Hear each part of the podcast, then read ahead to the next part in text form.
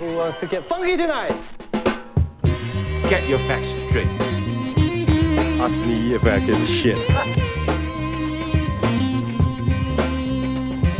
Sick and tired of your lying and me turning the cheek. I'm gonna give you some of what, baby, you've been giving me. No, baby, it's gonna be tit for tat. Every time you hurt me, yeah, I'm gonna hurt you back. Fire fire. Fire fire. Fire fire. Watch out. You're gonna get burned, burned, burned, burned. I know you ain't gonna stop.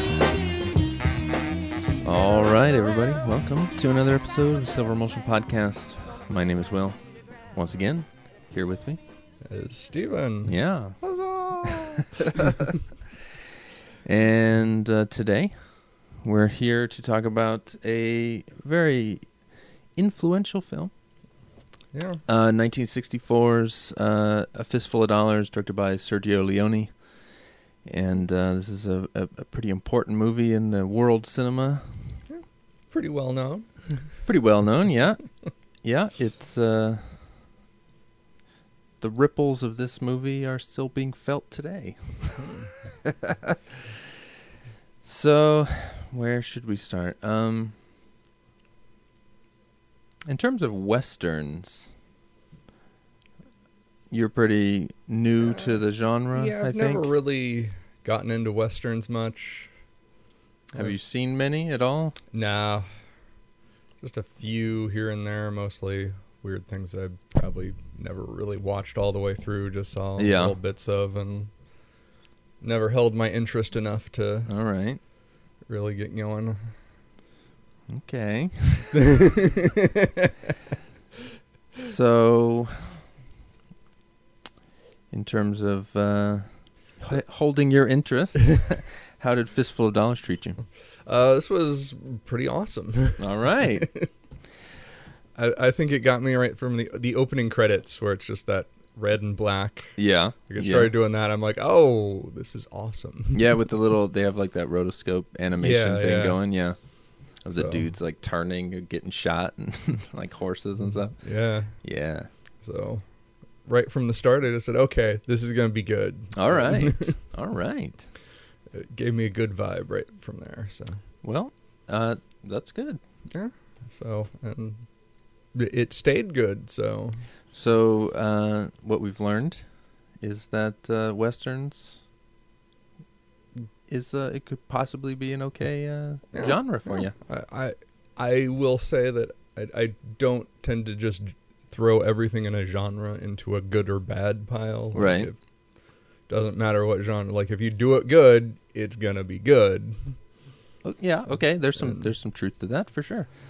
Um, I just mean in terms of like, like if you hated this, you wouldn't necessarily be gung ho to jump into another western. You know what I'm saying? right. Right. So, whereas like me, I was raised on westerns, and I Mm. just always watched them ever since I was very small, and so like they just are part of me. like it just feels very natural. Hmm. They Um, weren't really much of a part of my childhood or anything. Really, yeah.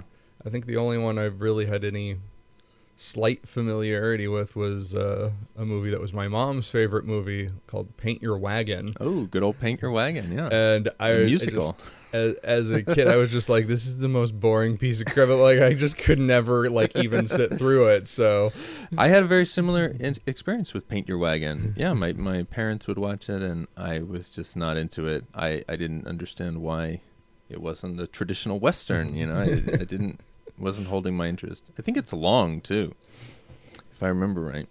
yeah, I just remember little bits of it. Yeah. my parents watching it and just going like, "Okay, I'm gonna go find the Transformers now," or play with some GI. Joes. We're, we're kind of done with this. You guys paint the wagon. I'm out of here. I didn't even know it was a musical. Honestly, I never. I don't think I'd either forgot it or was never Yeah. around enough to really recognize that it was a musical. Yeah, I never stuck around long enough. Yeah. It, Maybe I'm remembering it wrong. I'm pretty sure it's a musical, but yeah. I mean, well, I haven't don't seen rely it since on I my was a kid. So yeah, I, yeah, I, don't know. I don't, I don't know that I lasted more than five minutes at a time with that. Yeah. It was kind of an immediate turn Uh, off. wow, that's pretty bad. yeah. Yeah, like well, in terms of uh, the '80s, like if it, westerns had faded by that point, pretty Yeah, much. yeah. So, like, if you were gonna watch westerns, it would have to be old movies, and so, like, if your parents weren't exposing you to old movies and westerns, I mean, Paint Your Wagon is a '70s movie, but like the the bulk of the great westerns are mm-hmm. like Earlier than that. yeah probably 50s and 60s are the heyday Yeah. there's a lot of think- great 70s ones but Yeah, I don't think I really had much uh, exposure to it as a kid. Yeah. Or anything that old, really. It was pretty uncommon to get really old stuff like that. yeah Most of the stuff I remember from childhood was kind of from the 80s. from and- yeah i think so- that's that's probably a a normal experience for most people Yeah. I, I always felt like i was abnormal because i was watching a lot of old stuff always Hmm. um because i remember just being a kid and like like kids at school would be talking about like family ties and i'd be like oh i watched this show andy griffith. And like i remember um like specifically trying to like hold back on that like not talk about it because I thought, oh i don't want to be the weird kid. I'm already weird. I don't want to like make it any worse. Yeah. And I think the only old stuff I watched was like old like Looney Tunes or Warner Brothers yeah stuff. yeah yeah those were always on those were a staple of yeah cartoon TV shows for a long time. Yeah, they were still playing well those quite a bit. yeah. Yeah. Not sure when that died off, but I think it kind of has been Yeah, I don't replaced by more modern re- stuff. Yeah, I would be Yeah, I mean they're they're probably played somewhere, but these days Not TV is so fractured that Yeah, I mean it's not where the kids are gonna find it, yeah. there's probably some channel on satellite that's all Looney Tunes 24 hours or some goddamn thing.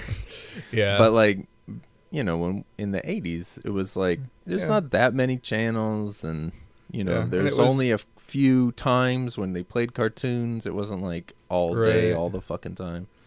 and you know, it's it was gonna be some time on when you were around. You know, when kids were Right. off of school, like three Yeah. o'clock, they'd start up and Right, maybe have the newer stuff, yeah. and then after that, it'd like fade into the Looney Tunes or something. Right. Saturdays would just be ah, throw some. Looney yeah, Tunes good old. Saturdays.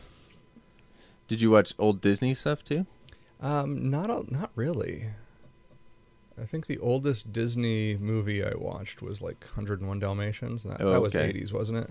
Might maybe would have, Uh, I don't think so. might have been 70s, I guess. I'm but- pretty sure it's not 80s. Mm. I'm not sure of the actual decade. I want to say 70s, but I kind of think 60s too. Hmm. But I'm not positive. I know it's not 80s though. Okay. So that's probably the oldest one I saw. Somehow uh, skipped out on Yeah. all the others. You didn't watch like Pinocchio and stuff when you were a kid? Oh No. wow. Jeez. Honestly, I'm not quite sure how I avoided so many Yeah. things Yeah, that are weird. There's a bunch of things that are just like iconic Right. Americana kind of stuff that somehow slipped by me. Yeah. Well, I, I don't know. I was watching RoboCop and Predator. well, I was watching that stuff too, but um, yeah, I don't know. All these Yeah. weird R-rated '80s movies in my childhood, lineup, but not, not Pinocchio or Bambi or anything. Right? Yeah, you didn't see any of that, huh? Well, um, to get back to the westerns, uh, Fistful of Dollars is not the first spaghetti western, but it is the first mega success of the genre. Everybody Mm. like the whole thing exploded after Fistful of Dollars came out. Uh, it was the highest grossing Italian movie up to that point when it came out Mm. in Italy. Um, there had been westerns before that, like Yeah. in in Europe, but not uh, not like a widespread genre thing like like spaghetti westerns became like the primary genre of Italy for the next like 10 years. Wow. Um It must have been big in America for, I mean, maybe back into like the 30s or something. I don't know. the westerns? Yeah. Yeah, I mean there's, There's, all like, the way back Wayne there's is- silent yeah. era westerns. There's uh yeah, I mean John Wayne was making low budget movies in the 30s and then his first like big starring role that know, catapulted him to success was Stagecoach and that's 39 and then he was a star all the way. His last movie is like in the early 70s I want to say. Hmm. so he was making westerns like that whole time. Yeah. Did he ever do anything else? he sure did. Yeah yeah. There's there's he made some uh cop movie called Brannigan and like maybe maybe early 70s or late 60s something like that he's uh there's he does a he was in a circus movie called Circus World I believe it's called um I don't know he was a firefighter in uh Hell Fighters I think it's called Oh. he also had a, a big series of uh, war movies. He was big in, in did a lot of war movies as well. They uh, they cranked him out back then, Yeah. but it's also you know like a forty year career. So Right. Right. uh, yeah, but he was one of the major stars of Hollywood. Yeah. He's. His older black and white stuff is some of the few westerns I've seen snippets of. Oh, yeah. like more recently than childhood, but Yeah, Stagecoach is really fucking good. Like that. That's. I mean, I, I don't know if it's good enough uh, to, to pass the Stephen test, but but uh, it is one of the like most well loved westerns of all time, and uh, it's pretty dope. So I don't know that you want to go down the John Wayne rabbit hole, but if we were to go down that rabbit hole, I would that say would that the start. Stagecoach would be like in terms of just the first, not the first, but just the handful of movies that I might go to first, or I don't know, Stagecoach, The Searchers. Fuck, I don't know. Those two are pretty dope. Um, The Searchers is like like a like Fistful of Dollars. The Searchers is this western that like the the the ripples of that movie are just throughout film history from that Hmm. point forward. It's like a very influential movie that everybody was, you know, really into, Hmm. and uh, continues to be if they're old movie fans. Yeah. Uh, but uh, yeah, this the legacy of uh, Fistful of Dollars. This is the the debut starring role uh, in movies of uh, Clint Eastwood. Hmm. He was a TV star in the the U.S. on a TV show called Rawhide, Ah. And that's uh, he was still on it when he made this movie, and uh, he had been on it for I don't know a number of years. So he was kind of I don't know. That wasn't like TV at that time. There was a lot of Western shows. it was Right. kind of like the you know one of the things.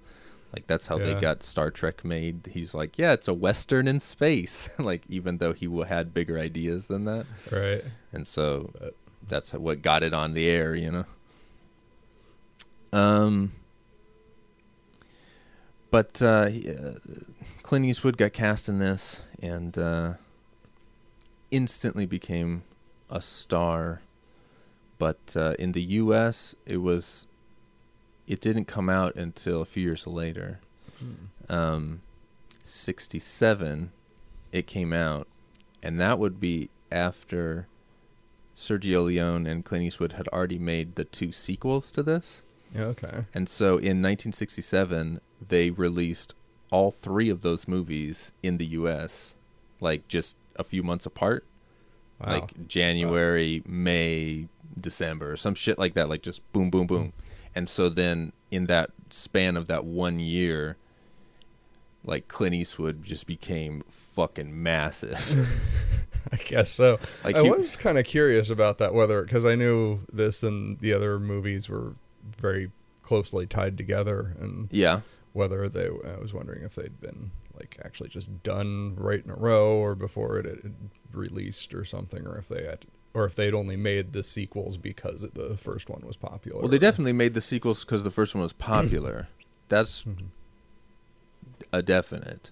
Um, but like the the next movie for a few dollars more is sixty five, just right the next year, and then Good, Bad, and the Ugly. The third one is the next year, sixty six. So, and then they all came out in the U.S. in sixty seven, and you know, we still have Clint Eastwood starring and directing in movies, and you know he's like still Yeah. still cooking, and he's like I don't know late eighties at this point.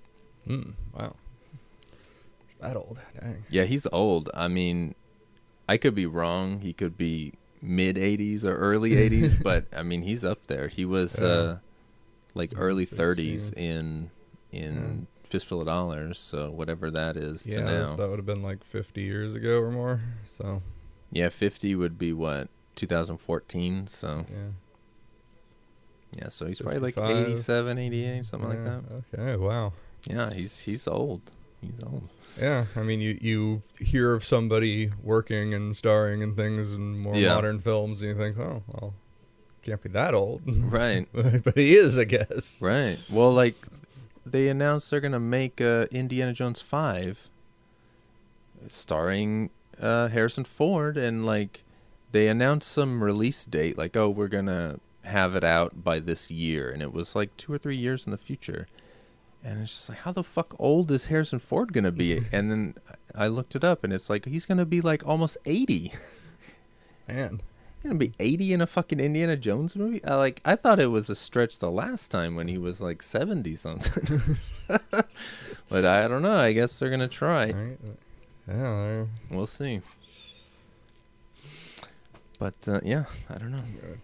keep the star power alive. yeah, for- yeah. Keep it, especially the the. The, the female stars don't get that luxury to just keep rolling out the movies Yeah, because they like- just keep refreshing the stars. Helen Mirren maybe, and like There's else? a yeah, there's a few like the roles for older women are are very few, so that you only get like Helen, Helen Mirren, Meryl Streep, Susan Sarandon, yeah. you know, Sally Fields here or there. You know, you, you get a few, but I mean, if it just I don't know, just the the crop of actresses is just constantly refreshing. Meanwhile, they're Yeah. being paired up with, you know, I don't know, sixty year old Tom Cruise or whatever the fuck, you know. Oh, good old Hollywood. Yeah. Jesus. Mm. Sad business. But uh I said spaghetti westerns. Proper term should really be Euro westerns. Mm. Spaghetti's uh, basically a derogatory. like the Italians don't particularly like that term. Huh. um, because it's kind of they feel like it's making fun of them. Um, but uh, you know, I don't know, and and because it's not just an Italian thing; it's all of Europe. Like like Fistful of Dollars is a co-production between Italy, West Germany, and Spain, Mm. and it was all shot in Spain. Ah. Most most of these spaghetti westerns are shot in Spain. Hmm. Um, I don't know if that's just because it looks good, or if because Fistful of Dollars was shot in Spain, and so, and so then like to do it, everybody wanted yeah. to do it in Spain too. I don't know. They're not all shot in Spain, but a good majority of them. So, um, this also made uh, Sergio Leone a big star, a big star director. Yeah. He was previously just uh, just just another guy working in the industry before this movie. Um, shot him out of the gates with this. Yeah. So this movie's also a uh, remake of Yojimbo, the Kurosawa movie. Yeah. Or, Did you you've seen that, right? I've seen that like a long time ago, and honestly, I don't know that I see too much. So I'm, I don't know. I'm probably confusing this with Seven Samurai then, but If you don't see a lot of similarities between this and Yojimbo, because yeah, I think it's time to watch I, Yojimbo. I, I need to watch it again. Yeah, it's been a while. because I haven't seen Yojimbo in I don't know a few years, but uh, I've seen it a number of times. It's one of my favorite Kurosawa movies, and uh, this movie is is pretty close. I mean, it's they're two separate things, and they they have their own way about certain things, but like there's just I mean, so much about this movie is just basically straight up remake of Yojimbo, to the point that um, like Toho sued the the the company. yeah, and- there was some weird, one of the weird little extras I watched, and yeah, because it was like three minutes, and Uh-huh. it kind of went into a little bit on that, where it was like, uh, yeah, Kurosawa like sued him or something, and it was like, "Hey, this is my movie," and they like settled on yeah, like him owning the Japanese rights to it or something. and- uh huh. Yeah, I mean it's basically it's his movie. I read something about uh, um, Sergio Leone was saying that that because Yojimbo itself is not an original movie. Yojimbo is based on a Dashiell Hammett novel called Red Harvest that Hmm. was written, I think, in the late twenties, and it's basically the same idea where there's an anti-hero in the middle of two factions in a small town or whatever. And so Kurosawa takes that, makes it a samurai movie, and then it is refiltered into Italian westerns by Oh. Leone. But Leone also said that um I I don't know how much is is true and how much of it is him just trying to get out of the uh, the idea that he ripped off Kurosawa because he clearly did. But he was saying that there's a there's an opera, an Italian opera from the 18th century or something that is basically the same structure of story, and so he oh he was just basing a lot of his movie on that, and he was he saw Kurosawa's movie. Yes, he drew inspiration from it, but he was really bringing the story home to its roots in Italy. That was what he said, and it's like, oh, okay, that's a creative way of thinking about it. But Uh, it's like, no, I didn't rip off that movie. I ripped off this opera.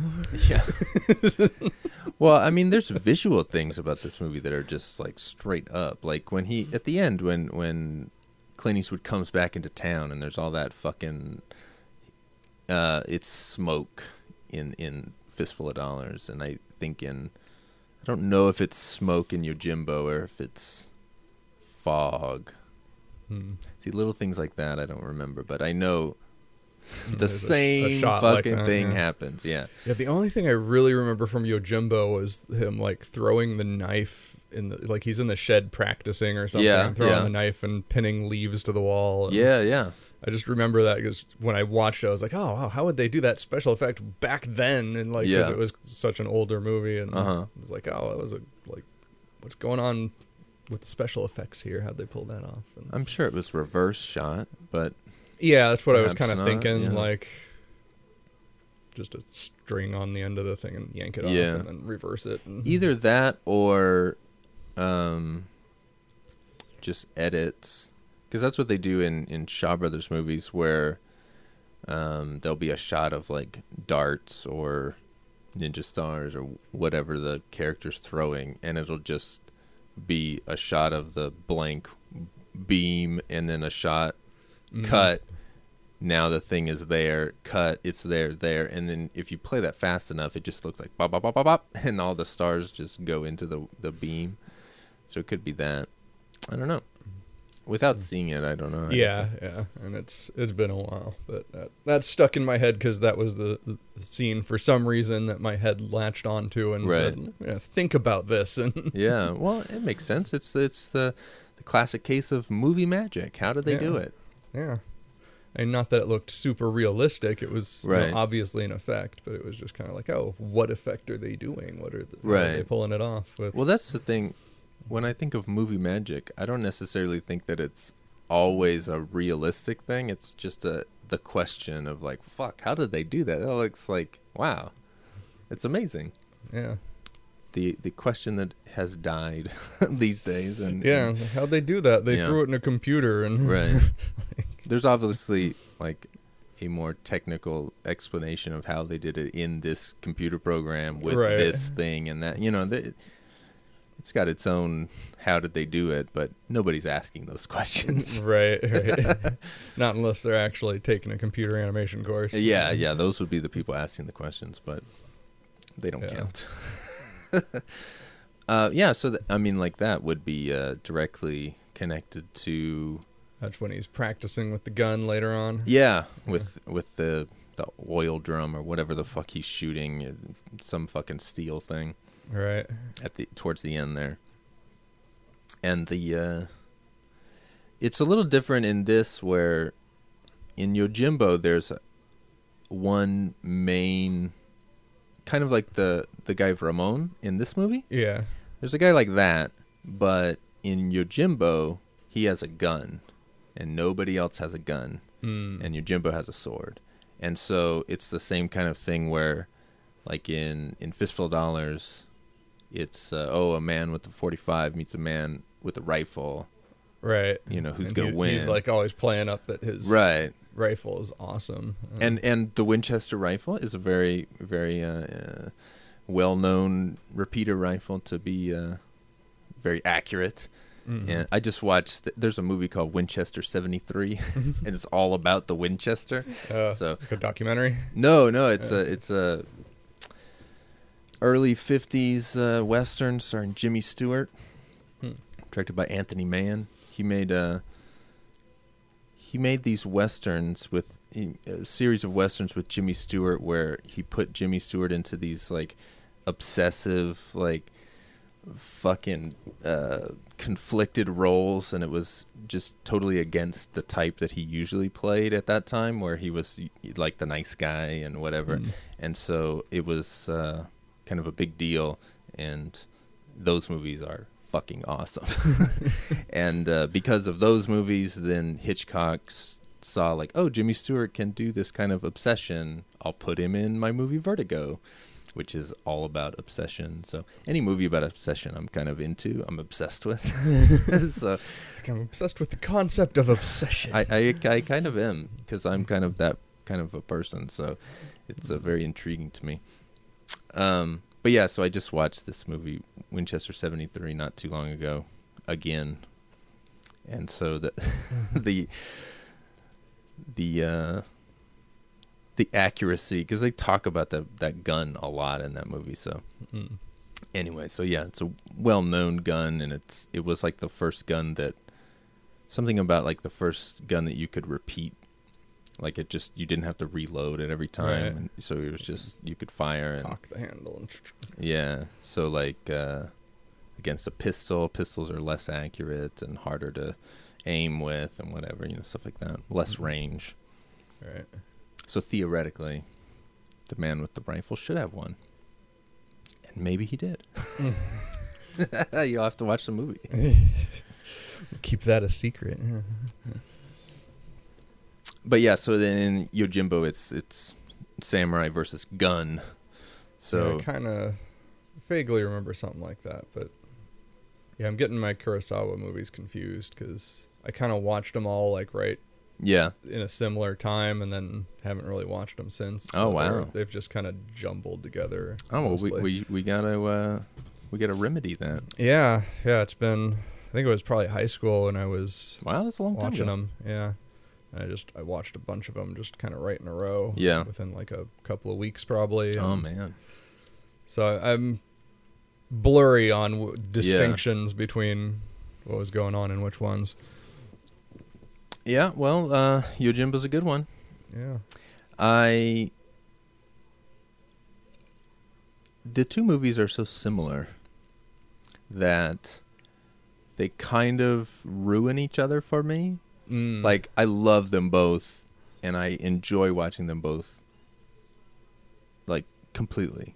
But because I know both movies fairly well, like nothing about either of them is really mysterious anymore. Like I know what's happening and what's coming and Mm. like that's fine, but it uh, I don't know.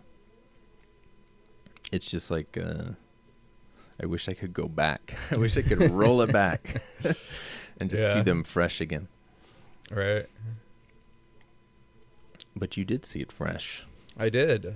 So and it was it was good. It was I I like how clever Yeah, the main character is. yeah, Like he's just always setting things up and just like he's he's got a plan for everything. Like something new comes up and he's just like, "Oh, we can do this." Just yeah. like- he's very quick-witted in that way. yeah, just very devious, and and it never like you. He's oddly like not really like he's he's kind of like. It's hard to judge him morally, like what he's like if he's just in it for himself because he's not really just in it for himself. He's helping people and Right. And I kind of noticed in there he never actually takes money for killing people.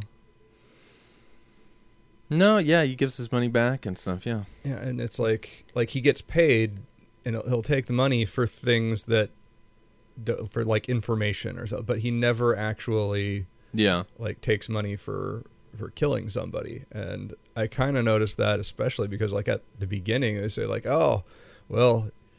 You can get a lot of money for killing people around here. Like that's the main Yeah, method of that's true. employment in this town is to kill people, and he kills a bunch of people He does. but he never like asks for money for it. He never does it because he's getting paid. Nobody, Right. you know, it's never like, oh, kill this guy and I'll give you this money. He never does that, yeah, he doesn't. This and so that was a, a very interesting little thing about his character that I noticed. And yeah. I don't know if that holds true for the later movies, obviously, but Yeah, I I'm not honestly I'm not as familiar with those. Hmm. I've seen Fistful of Dollars way more than the other ones. Um but uh, we'll have to watch out for that because I honestly don't remember. yeah, I know that that like this movie very influential. Like you see similar plots in spaghetti westerns going forward. You see similar um, like characters and the uh, costuming and the music Mhm. is is a huge component to this. Um, and so like spaghetti western music just basically starts to sound like this Ennio Morricone sound. like Mhm. he basically defined what that sound is, and then they kind of uh, copy it. And like that, the second one also was then influential in its own way, and then you started to see a lot of things from that movie show up in other movies, and so uh, and similarly with the, with Good, Bad, and the Ugly as well. Um, right. that's probably the most popular of all of them, Hmm. um, at least in the West. I don't know about Right. in the Europe. I guess that's the West too. Uh, I think of us as the West, but they're the West too. yeah, Cradle of the West, or west of the west. West of the West. We're the Old West. That's l- younger than that West. Yeah, Oh, it's like the only thing that's east is Asia. yeah, yeah. But in in regards to the music, most movies they make the movie, they write the music, they put them together, movie was released. Sergio Leone is a lover of music and uh, in this case, a good portion of the music was written before the movie Hmm. was made.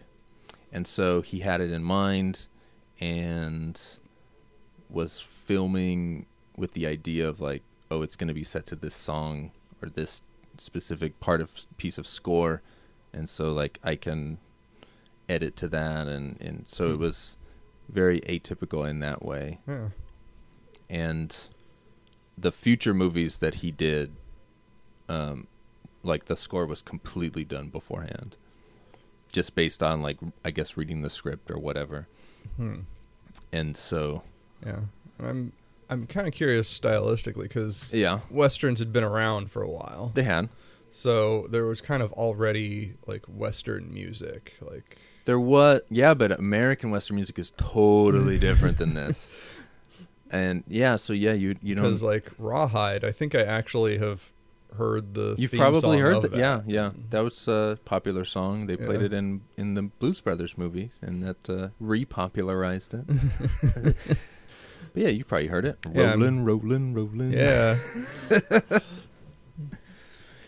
yeah. So It's there's like that has like a western vibe to it. Of there's songs like that. There's there's westerns. There's that's where you get the, the the distinction, and I'm not totally sure on the distinction, but there's country music and there's western music, and then there's country and western, and so I don't think there's a distinction any longer because it's all pop music. but what I think of as the difference is that country music is more from the like backwoods people in the country like with banjos and shit and western music is more like old west and songs about those times. And they have a a sound that I'm not going to be able to articulate but right. um, there's there's always uh, they're they're always kind of triumphant. And the American western scores are always kind of triumphant. It's it's it's completely yeah, different. Yeah. it's totally like two separate things. And so after fistful of dollars you see almost not all westerns but like it influences like movies going forward. American movies like shaw brothers movies owe a huge debt of gratitude to spaghetti westerns and specifically this movie fistful of dollars because they used tons and tons of spaghetti western music in their movies which then gave them a very specific flavor Hmm. and uh, yeah so the fistful of dollars is one of like the pinnacles of world cinema and maybe not like it's the greatest movie ever But- that's to be debated but definitely influential Yeah. like far and wide around the world Hmm. and it's been it's been uh, remade on its own i mean there's there's tons of yojimbo fistful of dollars style movies All right. i just watched a, uh, a fantasy version Ooh, a fantasy version. yeah this fucking 80s roger corman produced movie called the warrior and the sorceress and it's basically david carradine is this like not a conan type of guy but kind of like a uh Clint Eastwood and Fistful of Dollars type of guy with a sword, and he comes into this fantasy town, and there's two factions and stuff. Well, damn, it sounds like something I want to watch. Yeah, yeah, it's it's not a great movie, but it's uh, you know, it, I think it has lizard people in it, so it you it's know, hey, lizard people. it can't be too bad, you know. It's from the '80s. I mean, Right. th- this has sounded like great. Just uh, it's on a. I have it on a, a DVD where it has uh, three other Roger Corman fantasy movies, and Uh-huh. it's probably the worst one on on the the whole set. I like all four of the movies, but it was a little disappointing. But uh, in that way, but um, divorced from those expectations, you might enjoy it. yeah. Maybe I should watch it first and then Yeah, have the other ones to Perhaps. increase enjoyment. Maybe. Yeah, yeah.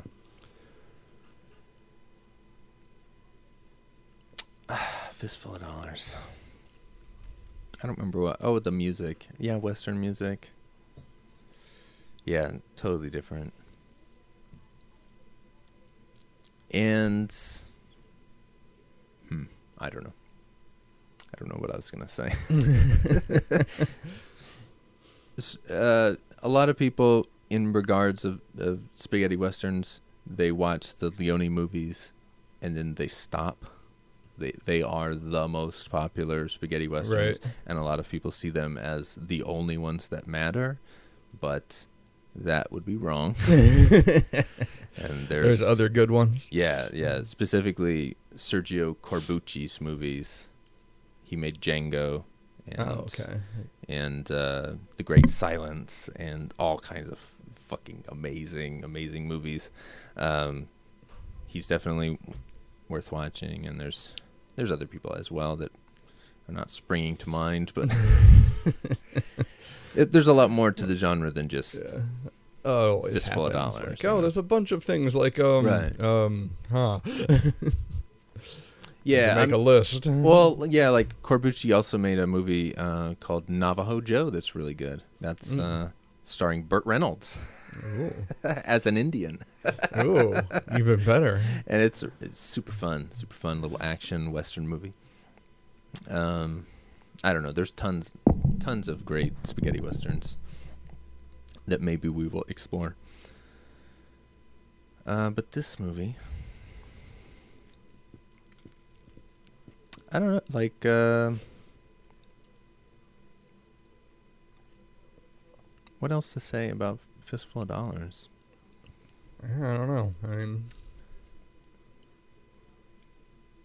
you are seeing it like brain damage you're seeing it at the at the pinnacle of its uh home video state yeah, yeah. It, it looks very nice on this. yeah This uh, it's Blu-ray uh of it was.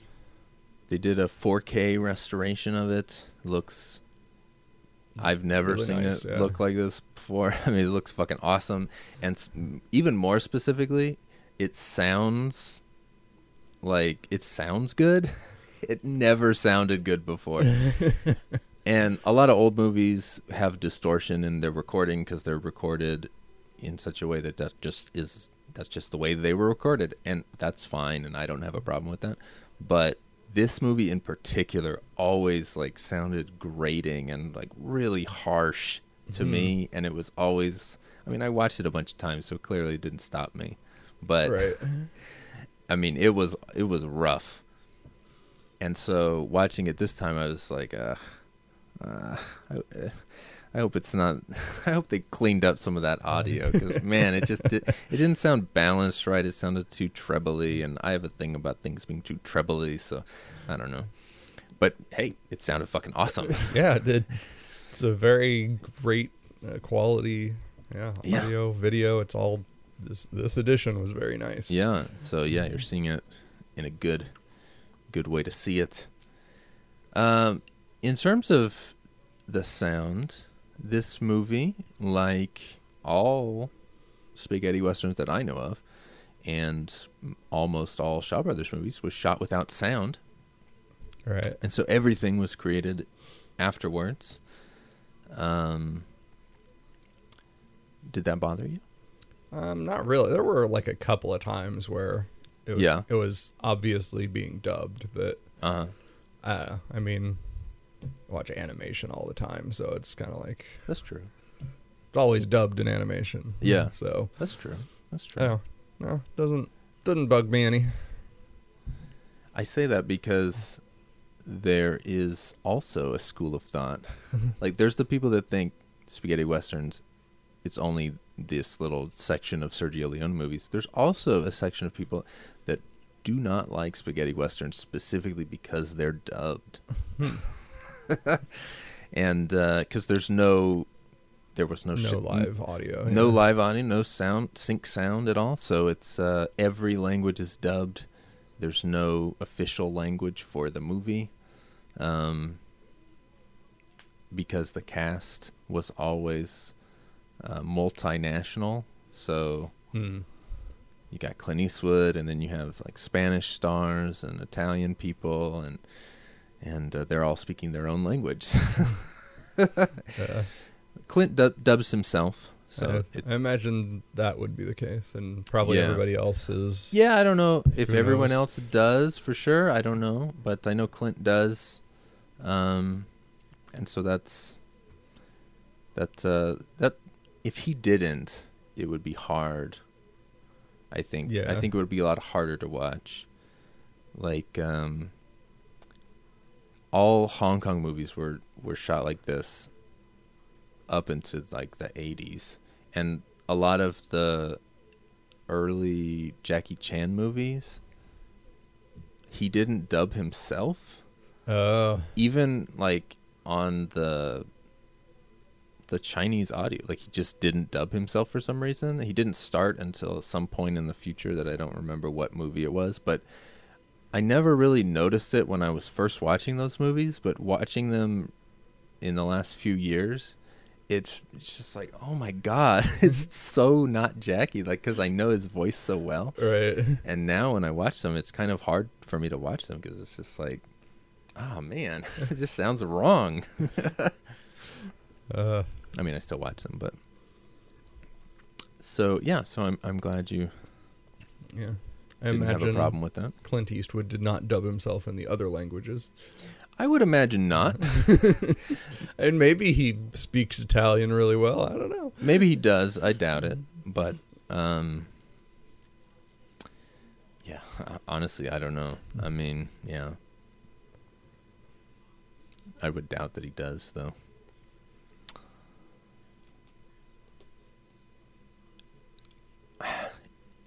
The other thing about this movie that's unique is the close-ups. Yeah, people talk a lot about that with the So Sergio Leone stuff. Yeah, and it's it's more reserved here Yeah, I didn't notice than a in the whole lot of later movies. Like he only shows like there's only those shots towards the end where he's zeroing in on their eyes where it's Mhm. like just a shot of their eyes.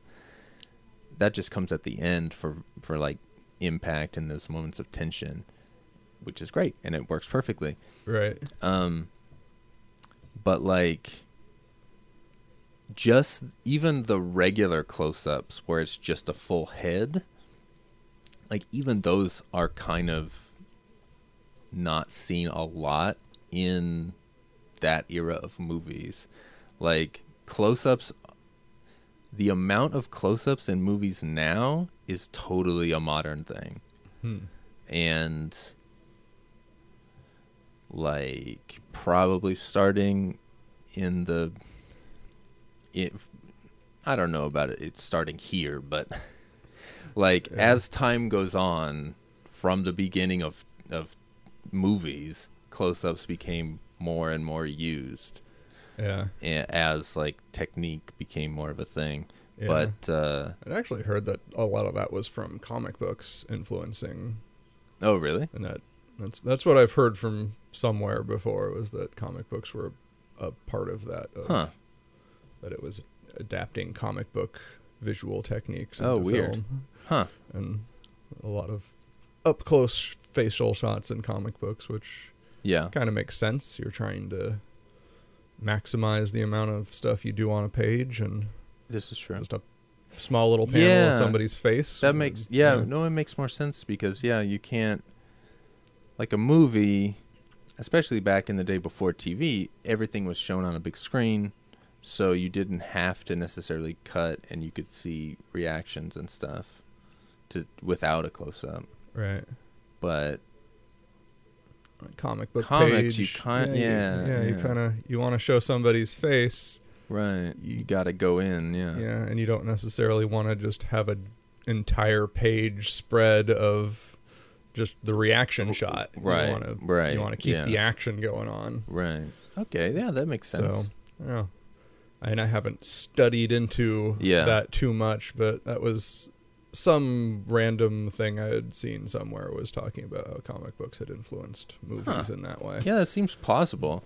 Yeah. I know, So- like, like there's, there's definitely movies that use. it. There's a movie from the '20s called Passion of Joan of Arc that's amazing, Mm. and that movie is known for being like basically all close-ups, and well, maybe not all, but like 95% close-ups or whatever. It's it's it's very unique for its time, Hmm. and lots of close-ups, lots of just heads and reacting reacting and I don't know. Really good movie though. Um but in in usual movies from the past 40s or whatever, like you would get maybe one or two close-ups in a movie. Um like big reaction shots, and that's pretty much it. Like it would, ha- it would have to be like for a reason. There, you know, that Right. they were not the norm. And then I want to say it's it was still kind of like that. I mean, I don't know.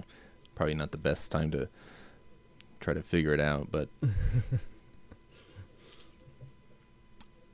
I would yeah, I don't know. I don't know that that Leone created something, but he definitely was utilizing them because there's a lot of shots of people's heads in this and they're not necessarily reacting to anything.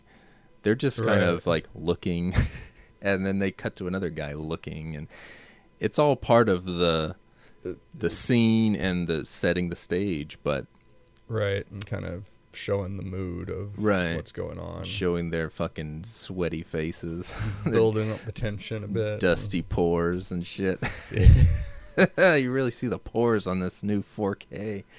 Holy shit!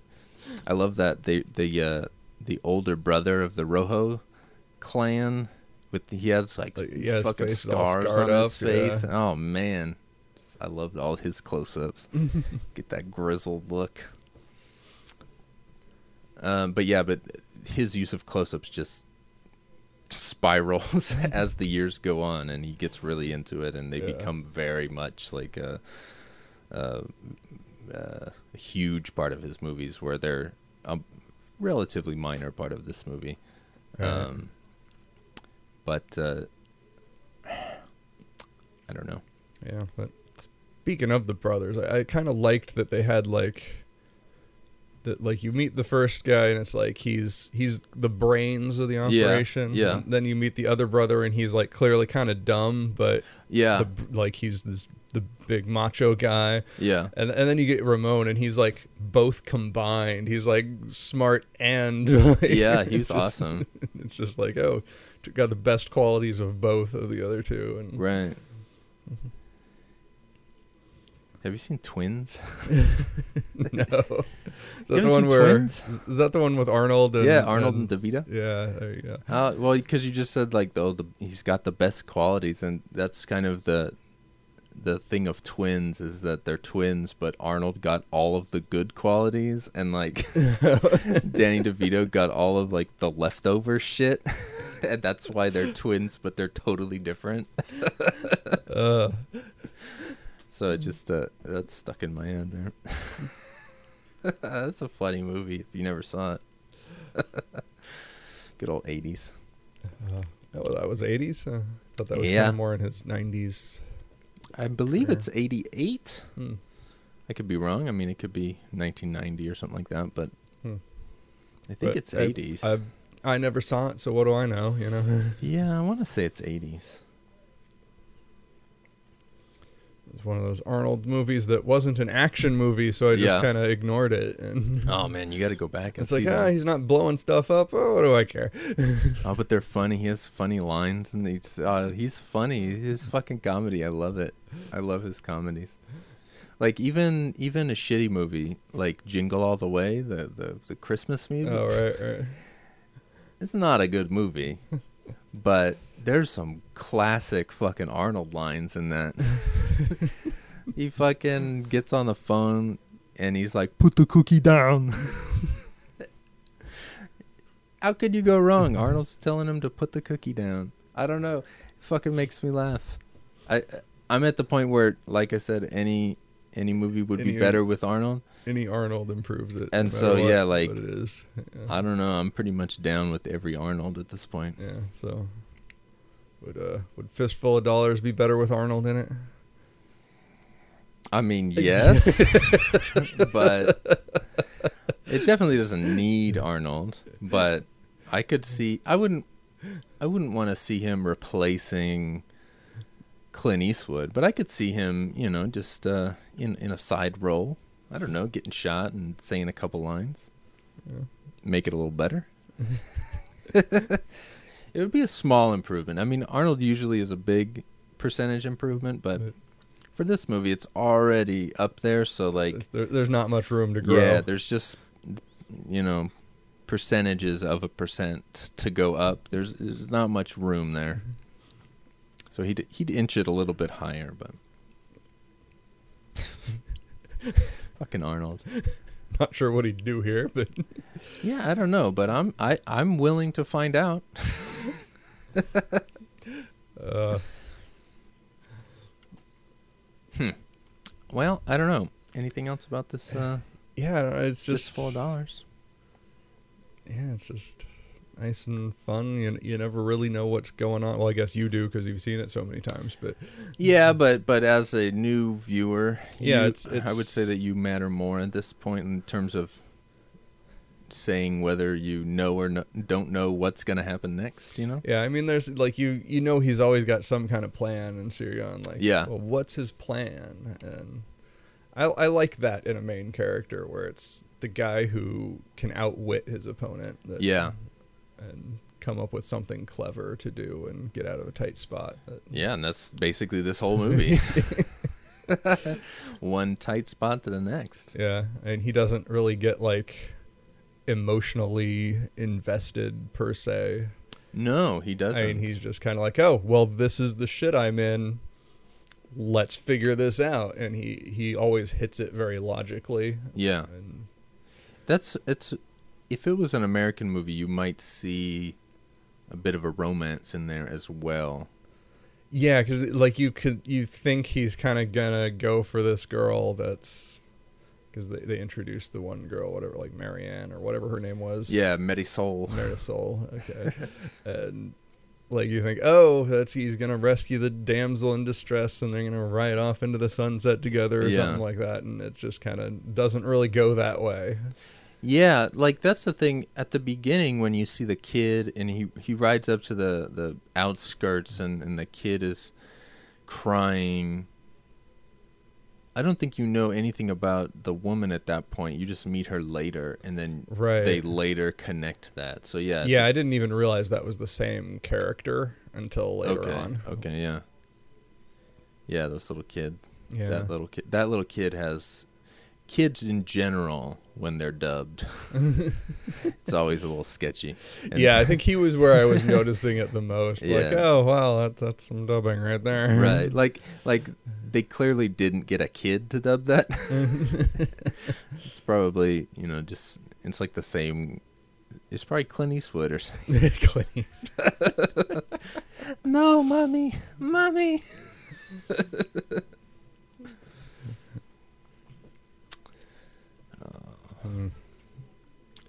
but that's what i was going to say. When i was saying that some uh, some people don't like the spaghetti westerns being dubbed and all that when they were released in america the the credits were changed so that directed by sergio leone didn't say that. It said directed by bob robertson. And so like all of the Uh. the italian people or germans or anybody that was had a had a non-American sounding name when those movies would be released in America they would almost always like do redo the credits with all these American sounding names.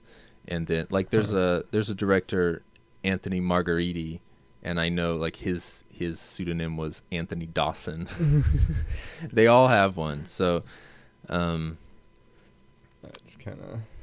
It's just yeah it's one of those things a little bit of the the Shaw Brothers stuff, where that like Yeah. all the Hong Kong actors get like a kind of an American sounding name. Yes. Yeah, yeah, and some of the the people like Clint Eastwood, um he was an American, so he had that name already. I don't know that that's his real name. I would highly doubt it, but if it is, he was born to be in fucking westerns.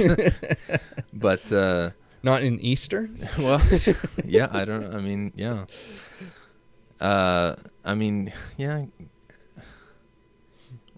Clint Westwood doesn't really sound the same. yeah, no, it's a little uh, It just, A little weird. Doesn't sounds- roll off the it tongue, Sounds yeah. wrong. Yeah, it's the Westwood. The the alliteration there just sends it off. It doesn't sound right.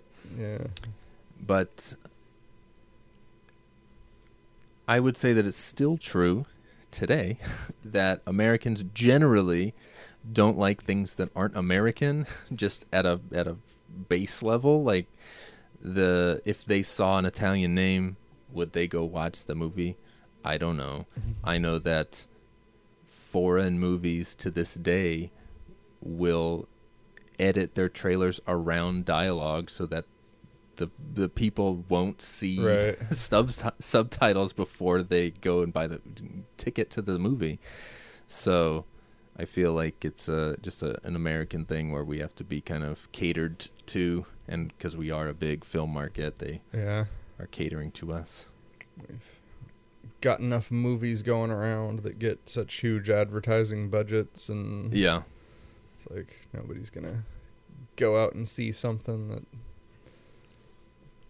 has weird dialogue that they're not comfortable with. Yeah. and they can just watch another big ass Right. twenty hundred million dollar yeah, yeah. CG fest of epic proportions. Yeah. and- And they're trying. They're like nowadays. They're trying to co-produce things. Like China's the big new film market of billions of people. That so they're trying to, like American movies will put Chinese stars in. Like the Star Wars movie had Donnie Mm, Yen right. and Jiang Wen, and uh, the Stallone made a sequel to Escape Plan Oh, and uh, I think it's about to come out or it just came out. And there's a, a mainland Chinese star in that movie uh, that I'm not familiar with because he's young. But anyway, apparently he's a big star in mainland China, so they're trying to get that movie in there, and Hmm. you know, just anything to get uh, get a lot of eyes and a lot of dollars, yeah. or in the Chinese case, the yuans. um, well, so it's yeah, it's uh, kind of interesting just because Escape Plan was fun. Yeah, no, I want to see it. It's uh, Escape Plan was fun. This movie does not have Arnold though. Ah, Uh, so it's it's fun, maybe lower. it's definitely going to be lower, but it does have Dave Batista, who I enjoy, who plays uh, Drax in the Guardians of the Galaxy movies, Oh, okay. and he's in a bunch of other movies that are good. Um, I like him in, in general. Um, Arnold, he's one of those guys like The Rock or I don't know.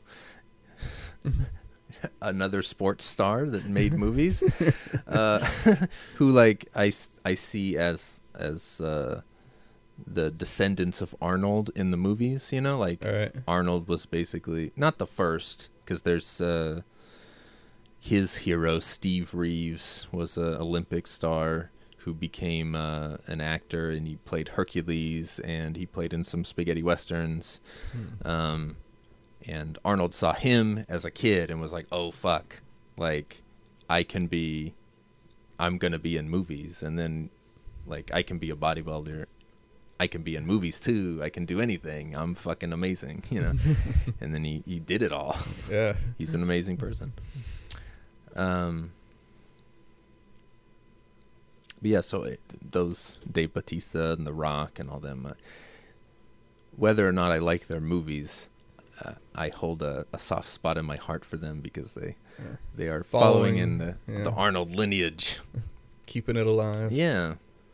The Rock, his first movie even has a, an Arnold cameo where Oh. where Arnold uh, not literally passes the torch, but basically uh, passes the torch at the beginning of, of that whatever that movie is. The Rundown, I think it's called the the Hmm. first Rock movie. Uh, in the first scene, it's he's going into a bar, and on the way in, he passes Arnold coming out, and Arnold Mhm. says, "Have fun," and then he goes in and like has to break up this fight, and it's like a big, big thing, and you could see like, oh, uh, yeah, I could see Arnold being in this movie if it was made in the '80s. so I kind of, I kind of don't like that movie, but I kind of like it. I don't know. It's it's too late '90s for me, but Mm. it's fun. It uh, it has some things going for it. Uh, a member of the Jackie Chan stunt team choreographed the action of that movie, Yeah. so it's it has a few things going for Yeah. it. Um, but I don't know, fistful of dollars. Yeah, it's kind of one of those movies where we're trying to figure out something interesting Yeah. to say because it's yeah, like it's, it's good. Every, like Yeah, it, I it mean, keeps yeah. on rolling. There's always something going on. Yeah, I mean it's it's a it's a it's a great movie. It's well regarded for a reason, Yeah. and I'm happy that you liked it. Yeah. I was a little nervous because there like stuff at the end where it's specifically tension based. I always worry. Yeah, I, t- I tend don't- to react well to tension Yeah, building yeah. sometimes. So So I always wonder, like, oh, is he gonna be tense in this moment, or or or not? I feel like the filmmaking is of a of a level that it's not drawing it out to the point of ridiculousness. But uh, yeah, it wasn't uh, overdone. Yeah. it was it was at the right level. I think for making the scene feel big and important, but not to the point where I'm like, okay, get the fuck on with it, Right, people. right. Like, yeah, it's not a long movie. It's a relatively quick movie. yeah. And there, there were a couple of things that I kind of predicted, Yeah, like him hiding out in the coffin. Yeah, like the moment he walked into town they just had the guy building the coffins. He's like oh he can like take your measurements just with a glance. I'm like oh he's gonna hide in a coffin isn't he? Like, it's just that moment. I'm just like oh he's gonna make him a coffin. He's gonna hide out in this coffin. Yeah, and he does. He does. i expected there to be a little more to it than there was but Yeah, it it did technically happen so it did. Yeah, there's not Yeah. not too much to that, but yeah and and the other thing i think was just because i've seen back to the future and where he's got the uh the Oh, yeah, plate, yeah, they do. kind of like so that was not me predicting it that was just kind of Yes. spoiled but, but yeah, they do they do reference fistful of dollars in that. Yes, I forgot about that. The uh, so I, I guess there's a western that i've seen is Back to the Future Three. yeah which i wouldn't really call a western but it's they, they not, do go back it to is the old west Yeah, it's not, but it is sci-fi western. yeah It's it kind of it plays with elements. western elements yeah. Yeah, yeah. That's the kind of like. There's a lot of traditional Hollywood Western music in that, where it's like you know, like oh we're on the fucking trail we're rolling around i don't know it's fucking yeah. like it's all happy and shit whereas like the fistful dollars music is is very i don't know it's like it lends this sort of epic quality to these circumstances and there's kind of like a melancholy to it and the like the the, the single horns and i don't know it's uh it's fucking dope. I love the music so. I know you're not big on music, but uh no, no it, it stood out in this movie though it was it's very clearly like built around it Yeah. and, and uses the music to good effect yeah, it's good music. Ennio Morricone, one of the, the ah, one of those guys yeah creating uh, wonderful music. I'm sure you've heard the, the theme song for Good, Bad, and the Ugly before, but oh, you I'm just sure. Yeah, maybe I've don't. probably seen parts of it. Oh, of okay. The movie, not the. I don't. I've never watched the entire movie. Just as. Yeah, that's, I'm sure I've seen bits and pieces of it over the years. Uh, yeah, probably. It's it's one of those well well known movies. That's uh Fistful of Dollars is like Sergio Leone is not a well known director. He's just a guy working for the studio. He makes this movie. He's a star.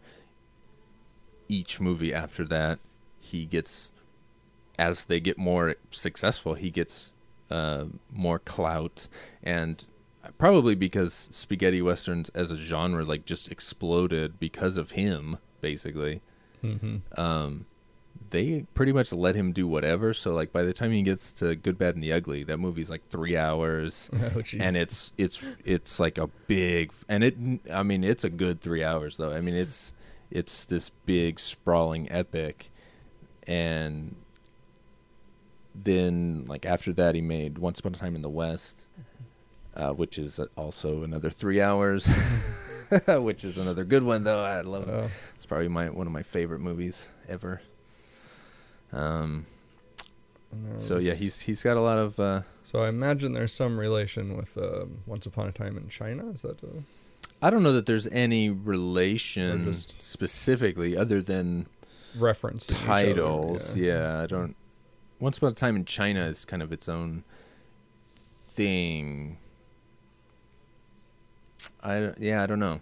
Hmm. It's um Yeah, I don't think they would be I don't I don't know, just yeah. I mean, once upon a time in There's probably a lot of movies called that. I don't know that Once Upon a Time in the West is the first one to use that as a title, Hmm. but it might be. I don't think so though. No, I'm just not thinking of anything else with that as a title. Yeah.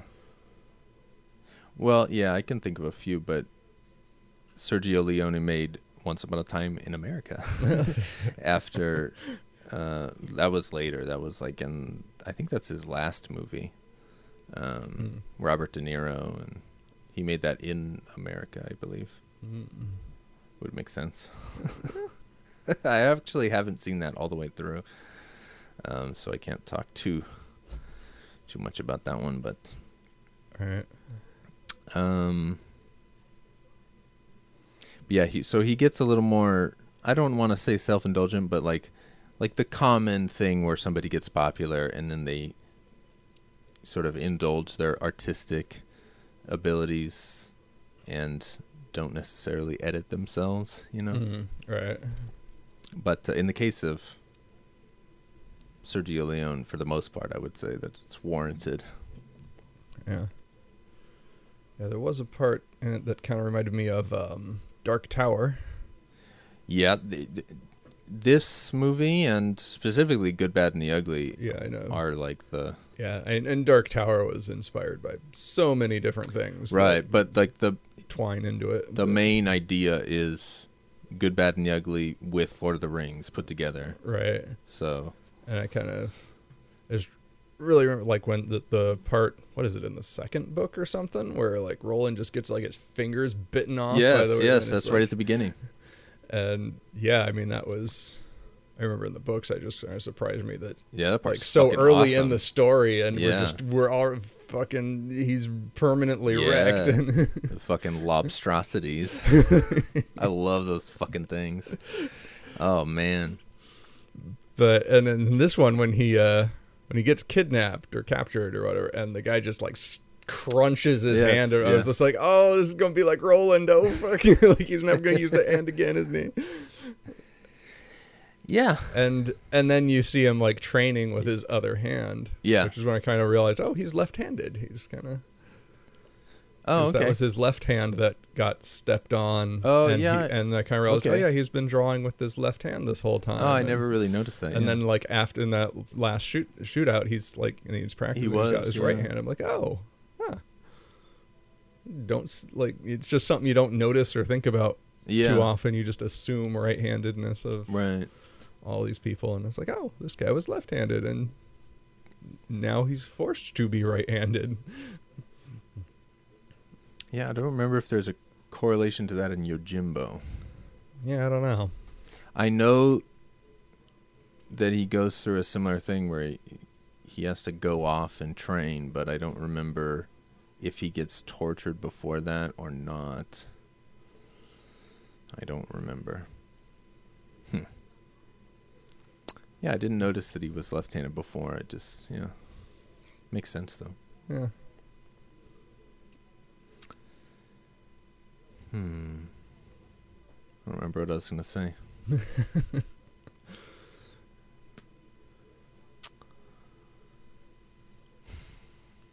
well, I don't know. Yeah, and it's it's fun stuff.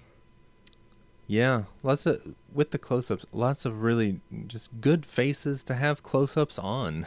Yeah, there's there's a lot of just expressive Yeah. uh, acting in the Just yeah, just good unique faces. I mean, I don't know. yeah. Even uh, like Clint Eastwood has a has a unique face with those fucking beady eyes, always always kind of squinting, and yeah.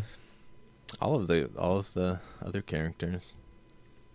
I don't know. I I just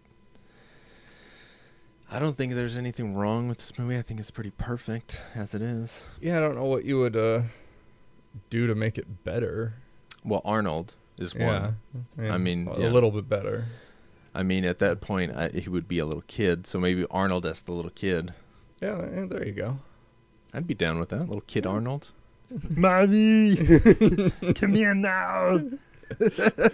you see, then they'd have to go and make a, a, a more modern dub of it with him. Oh, to, yeah, to yeah. get that that voice done right. But- Yeah. but, uh, there you go. He could he could dub the little kid. Uh, yeah, I don't know. Be, I mean, beyond. I mean, back uh, to to be realistic, I don't know that there's anything they could have done better. I think it's pretty solid. Yeah, I, uh, I mean, unless they just want to have some more bursting squibs in people or something, but Yeah, there's not a lot of blood in this at all. No. This this was before there that was really a thing. Hmm I don't know about in Italian movies because Italian movies, like non-American movies, are always more bloody than American movies traditionally. In this time before, like there were movies with a lot of gore, but like, like in Shaw Brothers movies, when they started in '65 was the first color wuxia in the first minute of that some guy's fucking arm gets chopped off like and you, you just see it like graphically get chopped off and you, then you see the fucking bloody arm on the ground and i mean it's like you don't see that in 60s american movies right. and so there's stuff like that and then at the same time like late 50s the hammer movies start in the uk and those are way gorier than anything being done in the us which they were an influence on shaw brothers and Mm.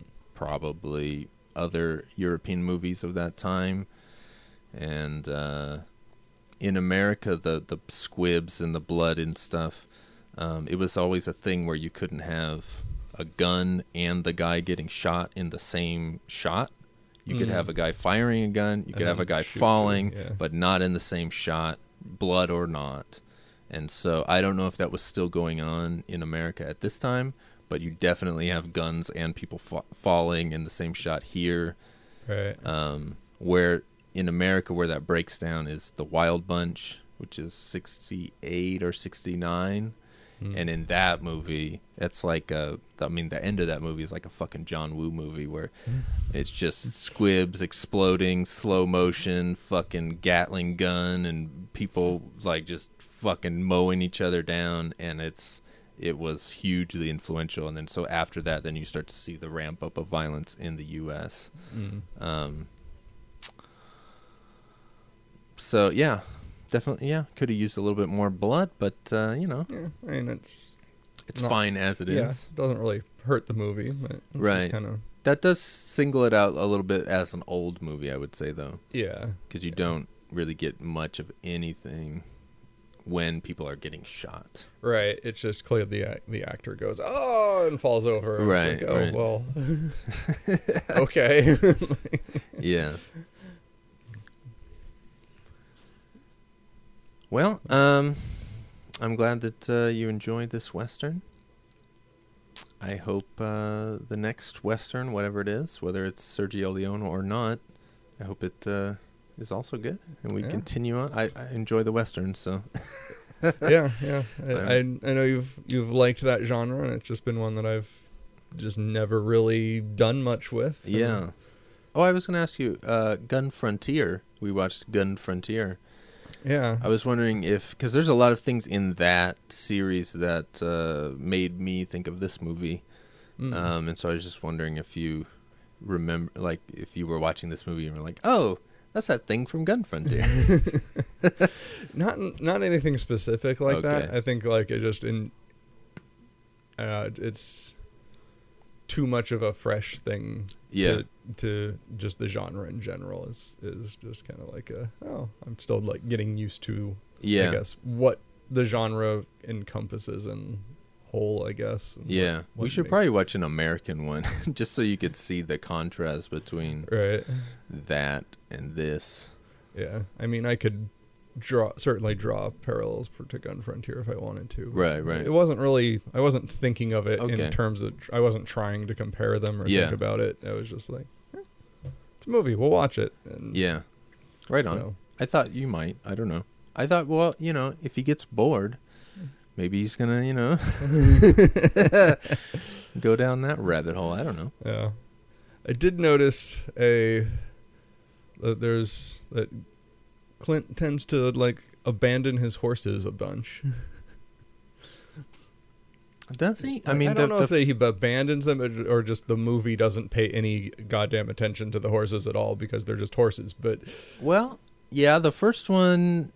Because the because he he rides in and they shoot at it and he hops off of it and it runs off into the background and Right, as and then- far as. I know it's It's, it's, gone. just gone Right. and I mean he does the whole talking about it with the guys before he Yeah. kills them like you, you're laughing at my horse Right, like he doesn't like that like Right, but they But never. He doesn't know, ride that horse yeah it never comes up in conversation again Right. And you're like oh where did he get this new horse and then he just like kind of leaves it and then you're like oh where did he get this horse and you just like you know it never like feels like he's keeping track of his horse Right. which I don't know. Maybe that's just my idea of a western is that you've like the horse is a part of the Right. the thing, and you, you're gonna take care of your horse because Yeah, I mean that could be a part of the the the Italian thing where like in America, you know, these like uh, like the early days of of westerns it was not that far removed from the old west, so like you know, like the people who were in them fucking probably had horses and shit. And Right. so I feel like that kind of those like things maybe don't occur to the Italians who have no clue of the old west and you know I don't know.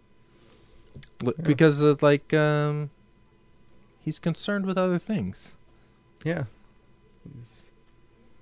because you do see a lot in old American westerns where they're tying up the horse in front of the fucking the uh the bar or the whatever Right. and- or Yeah, like, like boarding it at the livery stable or whatever. So you do there is a lot of that in those movies and there's probably some in Italian movies yeah. too but and and I think actually a lot of this is coming um, to my head from fantasy fiction where you have like medieval knights Okay, and so yeah. like the horse is usually a, an important thing that's to true that that's too. true yeah And so in a lot of fantasy books that I read, there's like the horse will have a name, the character Yeah, takes care of it, and there's some kind of a relationship of right like it's kind of a the personality of the horse comes into play. and so seeing all these horses around and this I keep thinking, well, they're they're gonna have a presence and, and they just Yeah. kinda don't in this movie. They're just kinda they they, don't they, just kind of exist. Yeah, there's I can think of like uh, there's a John Wayne movie called True Grit where he has uh, a relationship with his horse. Um, he he has a bond with his horse, and there's a name, and you know it's like Yeah. a kind of a, a thing running through the movie, and there's uh you know other things like that throughout Right, right. movies. But yeah, I don't know um, about it in this movie. um shoot, not Zorro. Um what was it? Um Roy Rogers and Trigger. there was, the, there was the, uh, what was the guy that was like hi ho silver? Oh yeah, the uh, blanking on the freaking thing. Lone Ranger. Lone Ranger. There we are. Yeah, yeah. Yeah, Yeah, the horse Silver. Yes. yeah. Just it just in my mind, my image of westerns has been that the horse is is an important part Yeah. of it, and it's just kind of like yeah, there's horses. Yeah, they don't really. Yeah, they- they're they're more about the uh, the people and stuff in this movie. They don't really care about the horses at all. yeah. Well, you've exposed a major flaw. Fistful of dollars. remedied. Maybe or Arnold can be the horse. Just put him in a horse costume. Arnold and- can be the horse in the horse costume. Oh, Jesus. that just makes me think of uh, Hercules in New York, Arnold's first starring role, where he fights a bear, and it's a man in a bear costume, but it's not supposed to be a man in a bear costume. It's supposed to be a real bear, but it clearly looks like a man in a bear costume, and it's fucking gold. Uh, uh, th- that's a movie I would not mind seeing at all. Yeah, it's a good one. It's a good one. When it was first released, they dubbed Arnold's voice because they thought it was too weird. But uh, it has been released on DVD with Arnold's voice, Oh, and even that better. is the only way to watch it, as far as I'm concerned. Yeah, I mean, it might be interesting to see the dub just to see what they did with it I watched a curiosity. Yeah, I watched a few but- minutes of it, and I couldn't take it because it's like it's just wrong. It's like right. of all the voices to get rid of, Like the the most distinctive. we're not voice. getting. I mean, Arnold's voice is like uh, that's that's what you, you came. Right, that's what you paid your money for. you know, or at least I did. I was always a big fan of his voice. I mean, I've always liked accents in general, but Stallone's voice, I always enjoyed that. And Yeah, he's he's got a really distinctive voice. Yeah. Van Damme's uh, g- got a great accent that I always loved. What can I say? I, just, I like the accents. yeah. Well,